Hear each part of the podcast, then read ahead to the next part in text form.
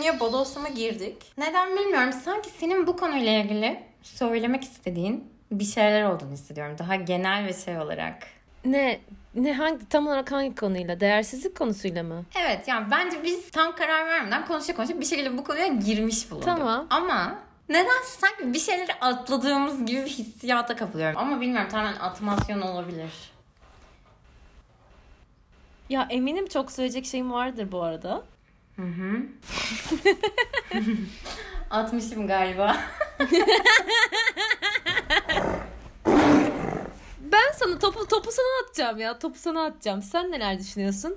Bu konunun ikimizin hayatında da önemli bir yer tuttuğunu düşünüyorum. Sanırım bunu ikimiz de düşünüyoruz artık. Üstüne konuşa konuşa bunu düşündüğümüze karar verdik. Bir konsensüs oluşturduk diyebiliriz. Evet. Birincisi bunu düşünüyorum. İkincisi muhtemelen birçok insan için e, önemli bir şema olduğunu düşünüyorum dersizliğin. Hı hı. Ya birçok insana acı vermiştir ya da birçok insanın hayatını belli ölçüde mahvetmiştir diye düşünüyorum. Hatta dün akşam şunu düşündüm birazcık. Ya böyle bir sürü temel inançtan ya da işte şemadan ya da böyle hani olumsuz kendimizle ilgili olumsuz inançtan yani nasıl söylersen söyle bahsedebiliriz. Ama sanki bunların birkaç tanesi böyle daha yaygın. Yani değersizlik de bence bunlardan bir tanesi olabilir ya. Gerçekten hani birçok insanın geliştirdiği bir şey olabilir gibi. Veya şu an tamamen sallıyorum. Bizim hayatımızda belki birçok insanda da aslında olabilir mi? O yüzden mi bana öyle geliyor? Zaten öyle düşünmeye başlayınca kimde yok ki'ye geliyor ya. Evet. Çok ilginç bir şekilde. Kimde yok ki'ye gelince de işte bir yandan da şunu düşündüm. Acaba tamamen uyduruyor olabilir miyiz? Yani şöyle tamamen uydurmuyoruzdur da. Ya bu zaten çok global ve hani herkeste olan bir düşünce tarzı mı? Ya da en azından birçok insanda mesela insanların %70'inde gibi. Biz bunu seçip çok fazla odaklandığımız için ya ben böyleyim ya da işte bu benim temel inancım falan diyor olabilir miyiz? Sana şimdi bir, öyle bir şeyler söyleyeceğim ki her şeyi her şeye bağlayacağım. Hazır mısın? Bağla bakalım kardeşim hazırım. Şimdi şöyle düşünüyorum. Kesinlikle bir scale. Yani bazı insanlar eksi 100 değersiz hissediyorlar. Bazıları işte eksi 2 falan filan. Yani belki de insan olmanın varoluşun bir parçası olabilir bu. Ama ben şöyle düşünüyorum. Biz zaten bu da biraz çok kendimizi dramatikleştirmek olacak ama söyleyeyim yine de. Dramatikleştir. Hoşuma gider. Hoşuna mı gider? Evet. Ya biz zaten hani kendimize de bir kendini değersiz hisseden arkadaş ordusu yaratmış olabiliriz. Yaratmış derken öyle insanlarla ilişki kurmuş, öyle insanlara yakın hissetmiş olabiliriz. Tam anlatabildim mi emin değilim. Bu şemamız olduğu için birazcık da böyle olan insanların yanında rahat hissettik. Birbirimizi çektik. Böylece yakın arkadaş olduk. Çok ilginç. Bence çok ilginç bu arada. Ama şöyle bir şey var. Ya böyle deyince çok klişe olacak ama ya gerçekten de eğer mutlu bir ailede mutlu bir şekilde yetişseydin hayat sıkıcı olabilirdi. Ya bu tam anlatamıyorum ne demek istediğimi ama Bir de biraz daha ne demek istediğini açıklasana. senin değersizlik şeman var, benim de var ya da yeterince iyi değilim falan gibi. Ve senin hayatın aslında bu hislerle ve bu inançlarla sen ne yapıyorsun hayatı ya. Aynen. Ve bu aslında iki adım geriye baktığında izlediğinde inanılmaz bir olgu. Çünkü ya hiç böyle bir şey on ya tırnak içinde sağlıklı olan birisinin aşması gereken böyle bir inanç yol falan olmuyor bir yandan da.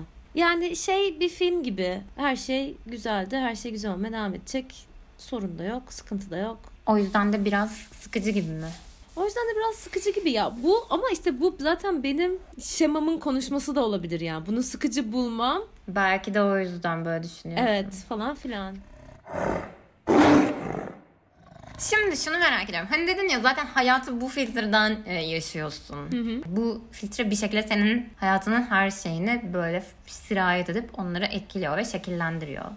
Belki de biraz da derinlik kazandırıyor da demek istedin bir açıdan. Evet aynen aynen. Teşekkür ederim. Evet. Peki burada merak ettiğim şu. Mesela sence nerelere sirayet ediyor? Ya da nelerine etkiliyor sence?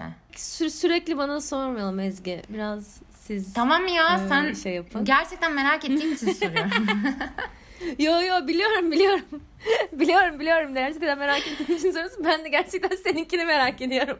tamam sen söyle sonra ben de söyleyeceğim. O zaman söyleyeyim. Mesela akademi seçmeye kesinlikle sirayet ettiğini düşünüyorum. Of çok kötü bir sirayet tarzı ya. Aşırı kötü bir sirayet tarzı. Yani eğer çok çalışmazsam parayı da hak edemem. Bu kazandığım parayı bile hak etmiyorum da hadi neyseye sirayet ediyor. İki, kesinlikle partner seçimine sirayet ediyor. Yani sana yani işte seni elinde tutacak, sana iyi davranacak falan insanlar büyük ihtimalle biraz sıkıcı geliyorlar falan filan. Ya şöyle ya kısacası bak kısacası şöyle bence o değersizlik hissi senin evde ve rahat ve konfor alanında hissettiğin bir yer tamam mı?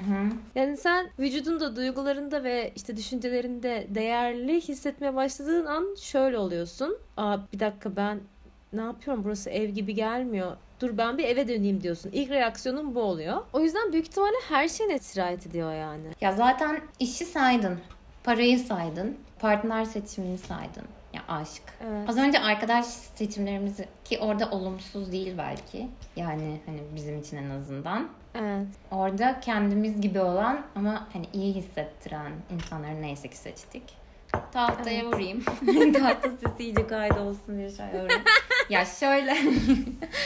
Ee, belki ba- başka insanlar arkadaş seçimlerinde de hani talihsiz seçimler yapıyor olabilirler. Bu inançla bağlantılı olarak. Ya Benim aklımda bir sürü bir sürü örnek var. Hadi ya. Senin zamanında yaptığını düşünüyorum. Evet doğru ben de yapmış olabilirim. Ya doğru bu arada aynen.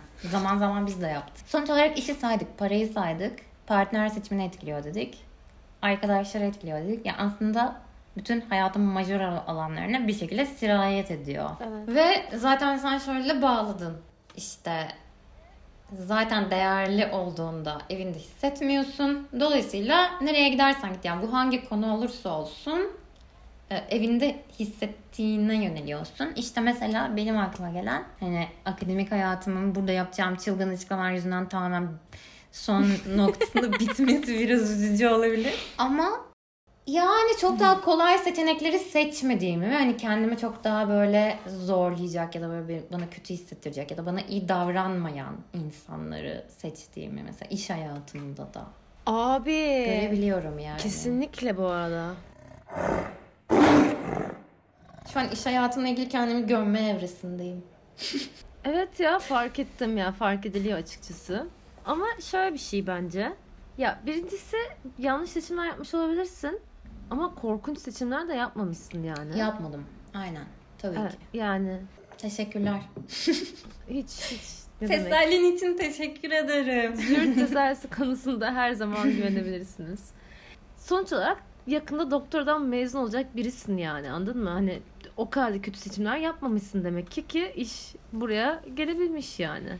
Gümüşümü bir perspektife oturttuğun için teşekkürler. Çok doğru söylüyorsun. Ne demek ne demek her zaman da. Ya bence çünkü şöyle seni dinlerken şunu da düşündüm. Bu bir skala diyorsak eğer biz en kötü skalada değiliz yani. Ya bence zaman zaman yapmışızdır self sabotaj ama yani bence onun limiti o kadar çok değil bizde ve arkadaş çevremizde de yani. Aynen. Bir de bence bir şekilde bu süreç içerisinde yani büyüme ve bu yaşa gelme sürecimiz içerisinde genel olarak hani bu şemaların işte çocukluktan başlayarak böyle oluştuklarını ve hani bizi sonrasında etkileye etkileye böyle bir şekilde bu işin devam ettiğini düşünecek olursak bence biz görece genç yaşlarımızdan itibaren diyorum yani. Bu konuya karşı bir farkındalık kazanma şeyine de girdik. Az ya da çok. Bence biraz da bunun sayesinde de yani bir yandan bunu kazıdığımız ve hani değiştirmeye çalıştığımız için de bence şu anda çok kötü, katastrofik olduğu noktada da evet değiliz yani. Mesela okuduğum kitapta ya overachiever olur ya da self sabotaj olur tamam mı? Self sabotaj dediğin işte sokaklarda yaşamak olsun. İşte overachiever de sürekli işte o makaleyi yazayım, bu, bu sınava geçeyim işte bilmem ne falan filan ve iç dünyan bunun üzerine regüle oluyor yani. Ki benim hala oluyor ya. Ben şu an fark ediyorum. Bu kadar üzerine çalışmış bilmem ne olsam da şu andaki bütün hayatımı Amerika'da gireceğim sınav kesinlikle etkiliyor yani. Neyse bu işte overachiever'lık aslında. Ve şey diyordu işte yani hani bu iki insanın hayatı çok farklı gözükebilir dışarıdan baktığında ama iç dünyasının dokusu aynıdır diyor. Neden aynıdır bunların iç dünyaları? Çünkü aynı düşünceden ya da histen kaynaklanıyor. Yani değersizim. Evet. Ya değersizim, yeter, yeterince iyi değilim. Ya bu ikisinin arasındaki fark aslında bence önemli ama çok büyük değilmiş gibi geliyor bana. Neyse. Ya böyle bir şeye inandığın zaman ya bu değersizlik olmak zorunda değil başka bir şey de olabilir. Yapabileceğim birkaç şey var çünkü zaten alternatif olarak yani seçenek olarak. Bir tanesi ya bunun yarattığı o eksikliği işte telafi etmeye çalışmak. Yani o inandığın şey her neyse ve orada hani yolunda olmadığını düşündüğün şey her neyse yoğun bir şekilde onu telafi etmek ve oradaki sorunu kapatabilmek için çaba harcamak. Diğeri de ona teslim olmak. Yani evet bu böyle. Ya aslında biraz senin söylediklerinin de bu ikisini temsil ediyor gibi. Ya aslında davranışsal komponent çok farklı olsa da muhtemelen kendilerini kötü hissediyorlar yani yeterince iyi olmadıklarını hissediyorlar. Evet ya da ne yaparsam yap değerli olamıyorum. Ya Aynen. da değerim kondisyona yani de- şunu yaparsam değerli olacağıma bağlı olduğu için.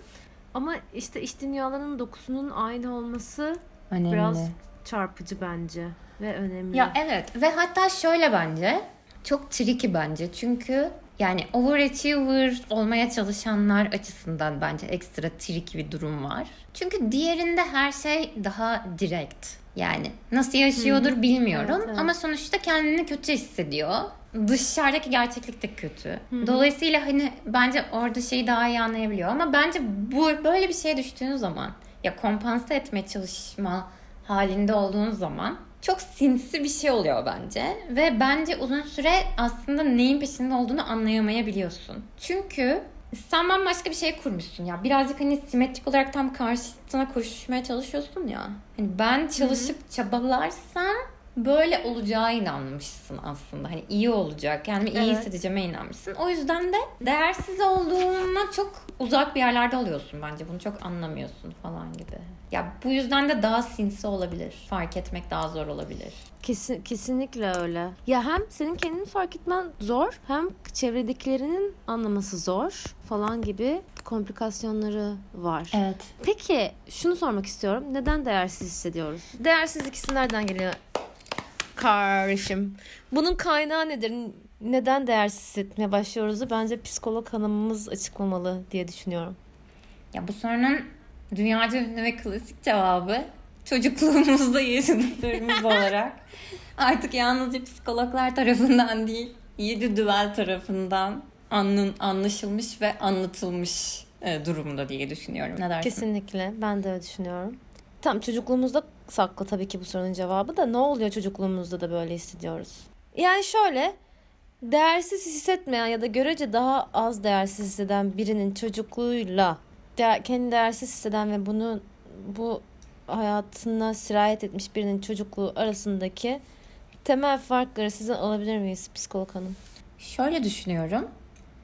Bence anne babalarımızın şemalarıyla çok ilgili. Yani onların kendi inanışlarıyla çok ilgili.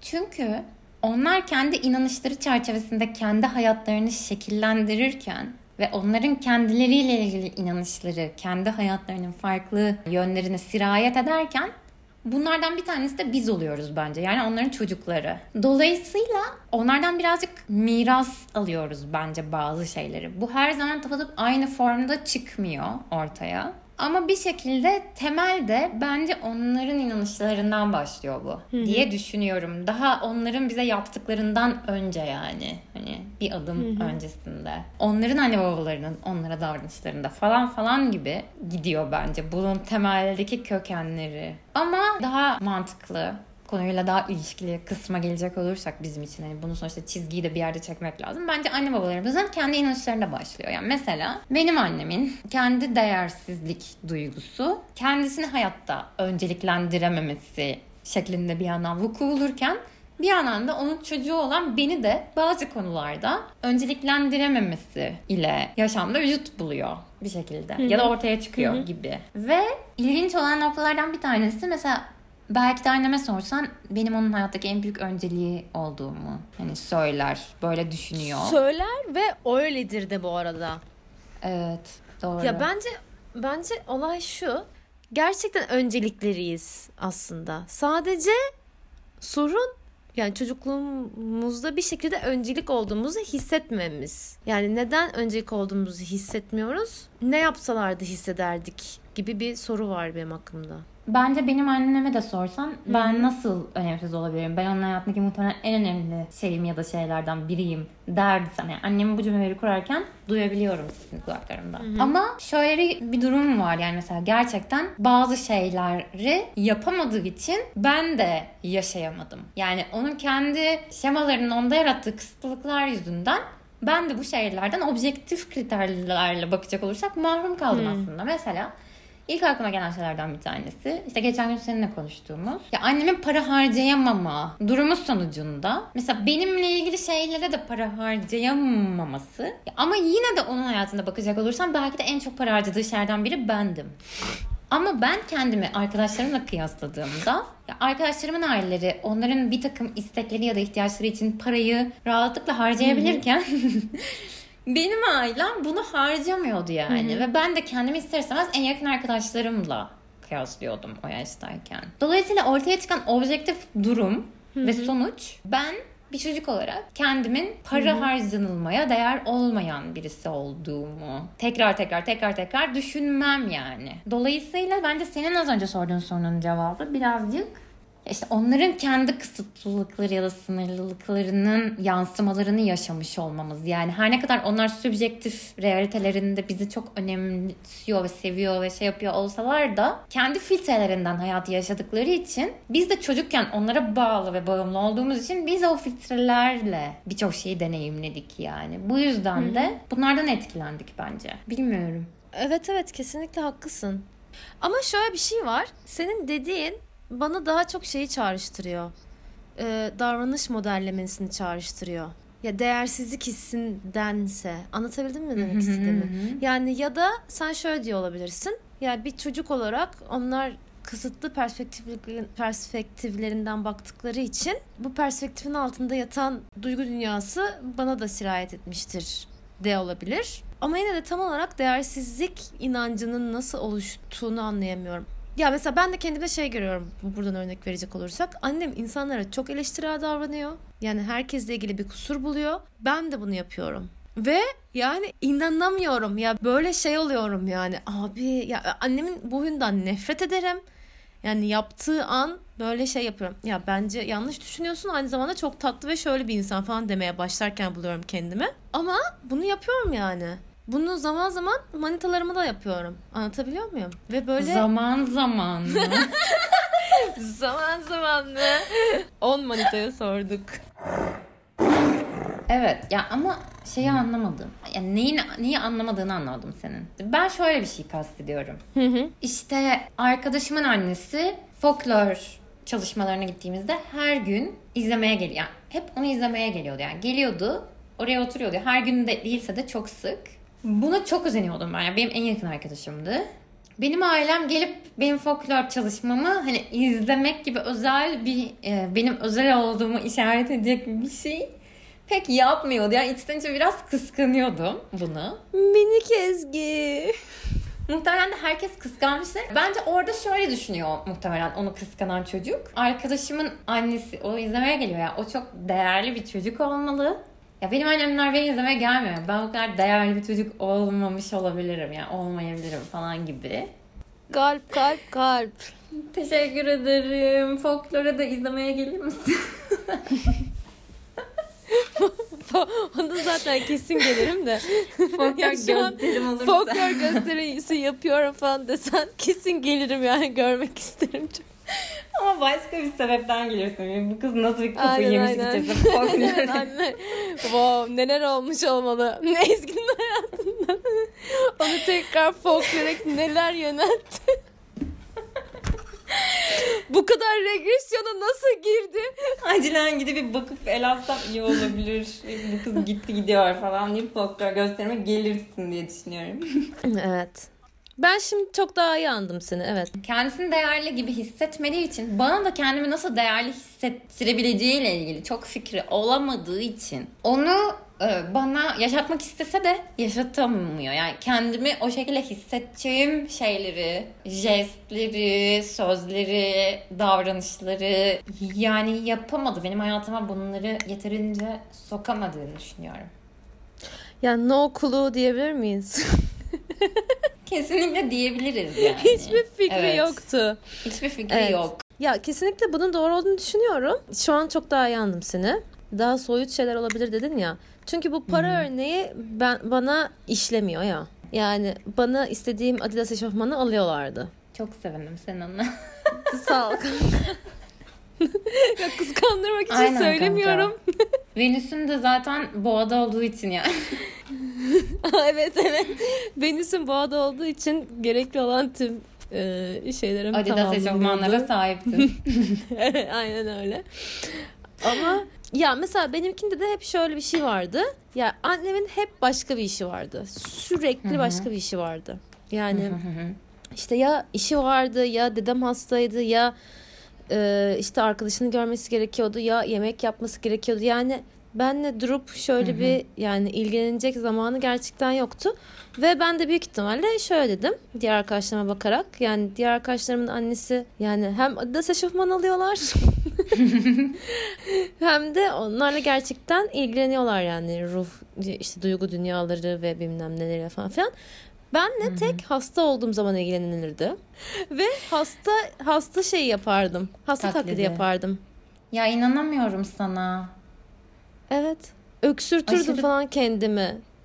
Aşırı inanamıyorum. Yani çok yani çok tatlısın. Gerçekten inanamıyorum hasta taklidi yapacak duruma getirilmiş olmana yani. Şaka gibi. Evet sürekli öksürürdüm falan. Peki yiyorlar mıydı? Yiyorlardı. Yerlerdi. Kendi çözümünü yaratmış. O şeyden bahsetmiştim ya sana. Geçen yıl gittiğim böyle bir etkinlikten. Orada şöyle bir şey yapmışlardı. Birisi merkezde, diğer herkes çember oluşturuyor ve böyle kol kola giriyorlar ve o kol kola giren insanlar senin hayatta yapman gereken sorumlulukların falan. Ve onların dışına nasıl çıkıyorsun? Onlar sana dışarı çıkmaya izin vermiyorlar falan gibi. Benden önceki herkes böyle e, kakara kikiri falan filan yaparak çıktı. Ben merkezin, çemberin merkezine girdiğim anda hüngür hüngür ağlamaya başladım. Çünkü şey dedim yani burası benim zaten konfor alanım. Dediğim gibi ağlamaya başladım. Çünkü ben de ya ben de kendimi sürekli meşgul tutarak ve sürekli böyle yapmam gereken bir şey koyarak kendi iç dünyama dikkat etmiyorum. Bende de böyle bir patern var. Ya sen o yüzden kendini sürekli meşgale Evet. hastalığın içerisindesin. Evet, tabii ki. Yani çünkü senin durdurak bilmezliğini ben bazen akıl sır erdiremiyorum. Yani anlayamıyorum kesin. Anlayabileceğin ötesinde bir boyuta geçiyorsun yani. Ya çünkü şöyle ben durup dinlenmek ve kendi içimi dinlemek için yeterince değerli değilim.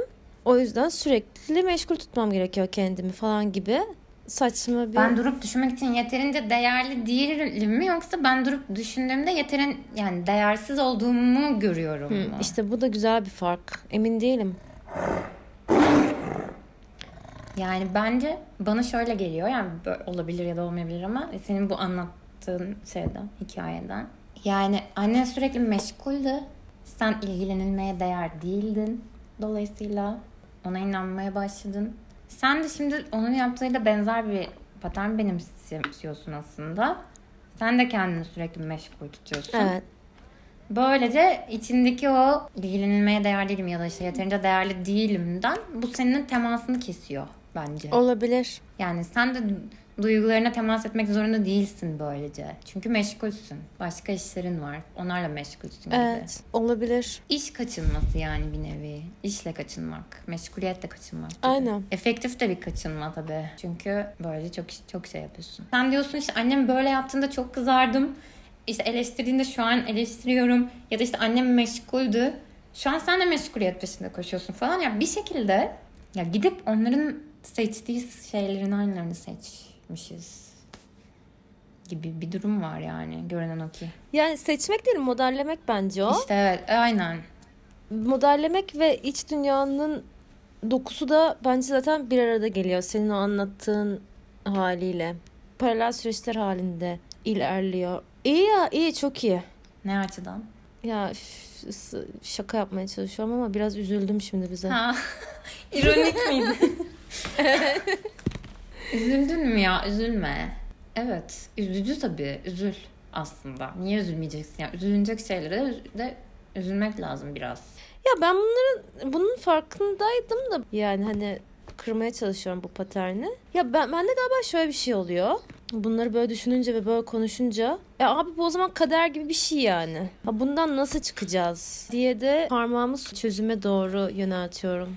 Çözüme parmağını yöneltmene çok sevindim. ya bence bu biraz kader ya. Şu anlamda biraz kader. Evet yani bence burada bizim seçmediğimiz çok şey var. Yani bu konteksin içerisinde tamamen given gelen çok fazla unsur olduğunu kesinlikle söyleyebiliriz bence. Ama bence bundan biraz çıkıyoruz ve keşfettiğimiz yerlerde birazcık dışına çıkmaya çalışıyoruz, kırmaya çalışıyoruz. Farklı şekillerde bence bunlarla yüzleşmek mümkün olabiliyor ve bunları belirli ölçülerde değiştirmek mümkün olabiliyor bence. Evet. Bunun cevabı da bence çok geniş. Yani mesela bence seçtiğin bir iş de senin bunları anlama, keşfetme, değişme yolculuğunda bir rol oynayabilir. Edindiğin arkadaşlar da bunda etkili olabilir. Terapiye gitmek de bunda rol oynayabilir. İşte sanatsal bir şeyler yapmak da bunda bir rol oynayabilir. Kesinlikle. Yogaya gitmek de bunda buna yardımcı olabilir. Yüzleşmenin ya da değişmeye çalışmada sınırsız yol seçeneği olduğunu düşünüyorum. Yani bence tek bir yol yok. Ve biraz bence hayatın kendisi de içinde ne olursa olsun ya bazen tamamen bu paternlere daha fazla düşmeye düşmeyle gidiyor ya da işte bazen tamamen böyle hani daha da kapanman daha da hani böyle kötü bir noktaya doğru sürüklemeye da daha çok ızdırap çekmene götürüyor seni ama bazen de zaten onlardan sonra belirli kırılmalar yaşıyorsun yani ve hayat da seni bazen tamamen kendi getirdiği şeylerle bunlarla yüzleşmeye, bunları anlamaya ya da böyle değiştirmeye çalışmaya zorluyor ya da bazen anlamadan değişmene de yol açıyor. Dediklerine katılıyorum kesinlikle. Ya farkında olmak işe yarıyor. Tabii ki terapiye falan gitmek kesin işe yarıyordur. Ama bence şey de işe yarıyor ya. Buna katılacak mısın bakalım? Davranışlarını değiştirmek. Çok işe yarıyor bence. Ya değerli hissetsem neler yapardım? Değersiz hissediyorum. Bu benim bir şemam. İşte bu benim küçükten oluşturduğum bir inancım ve ben bir değerli hissetmeye bakayım deyince bence çok havada kalıyor gibi geliyor bana. Ama değerli hissetsem neler olurdu hayatımda, ne yapardım diye baktığında o cevapları alıp onları yapmaya başladığında da değerli hissediyor olabilirsin. Yani yapmak da sonra sana his olarak geri dönebilir falan gibi bir şey. Davranışları değiştirmek genel olarak hayatta harika bir şey. Ya bence bununla ilgili sorun bazen bunu hiç yapamıyor olman. Ya içinde bunu yapacak farkındalığı bulamamak, içinde bunu yapacak gücü bulamamak falan gibi. Eğer yapabilecek durumdaysan değişimime giden anahtarlardan bir tanesi kesinlikle davranışlarını değiştirmek. Ya bu her konuda böyle. Bu arada bilimsel olarak da böyle. Hmm. Yani işte bu terapi yöntemlerinde işte bilişlerini değiştirirsen davranışların değişir gibi yaklaşan yaklaşımlar var. İşte duygusal şeylerini değiştirirsen davranışların değişir gibi yaklaşan yaklaşımlar var. Bir de sen bunları boş ver davranışlarını değiştirir o zaman zaten geri kalanı değişir diyenler var ve terapi araştırması yapmak genel olarak çok zor olduğu için çok araştırma yok ve bunları karşılaştırmak bayağı zor. Hani bu şeyi bir kenara koyuyorum ama elde olan bulguların işaret ettiği şey şu. Bunların hepsi efektif. Aynı derecede efektif. Hmm. Yapabiliyorsan davranışlarını değiştir. Ya o zaman şaman zaten kırılır Anladım. gibi Anladım. geliyor ve bence bu harika bir, bir şey. Ve sana kesinlikle katılıyorum. Çünkü bazen diğer türlü çok muğlak oluyor ve orada böyle şeyde çok kalabiliyorsun bence. Ya böyle arabesk bir yerde. Hani ben hmm. böyleyim. Ya bazen özellikle. Ha, evet evet evet evet evet. Ben de yersiz hissediyorum bilmiyorum. Davranışlarımı değiştirmeye çalışmak çok daha hani action oriented. Daha böyle proaktif olduğum bir şey yani. Arkadaşlarımla konuşmak da bence yardımcı oluyor. Şöyle bir şey yapabilirsin. Terapiye giden arkadaşlarınla konuşarak dolaylı olarak bir terapistin yarattığı değişimin rüzgarından sen de faydalanabilirsin. İyi fikir. Bu kadar yaratıcı arkadaşlarım var etrafımda çok şükür. Kendileri de terapiye gidecek inşallah. Herkesi terapiye evet. göndereceğim. Senin circle'ına giren herkes kendini terapide buluyor bir anda koltukta. of yazık ya. Ya yazık değil ya iyi bence. Evet evet. Herkes kendini daha değerli hissetmeye başlayacak. Umarım herkes kendini daha değerli ve e, hissetmeye başlayacak ve sağa çıkacak terapiden diye. e, du- dualarım sizin ne diyeyim ne diyeyim. Güzel bence. İyi iyi senin tarzın. İyi iyi. bok iyi bok. Podcast'ımızda küfür edebilecek miyiz bunu merak ediyorum. Ben de bunu merak ediyorum. Ama yani yine de acaba olumlu bir şeyle mi bitirsek ya? Bunu sonuna koymayız kanka. Burayı keseriz. Olumlu yerde bırakırız. Biz bu podcast e, kaydının tanrısıyız. Yani bunu istediğiniz Aynen gibi. aynen. Yani Evet. şöyle diyelim an, an- anne baba e, kaderde değildir ya. Güzel bitirdin. Helal olsun sana. Hem kaderdir hem değildir bence. İyi bence yorulduk. Çok yorulduk. Bittik Evet. tükendik yani. Çünkü konuşmalar, teorik konuşmalar yetmiyormuş gibi yüzleşmelerle de Aynen aynen. devam eden podcast ruhsal olarak da darbeler Bizi- vurdu. bizi Biraz şey recovery'e yaptı yani. ihtiyaç var. Aynen öyle. Tamam kapatıyoruz. Kapatalım. Ben bir armut kesiyorum kendime zaten şu an.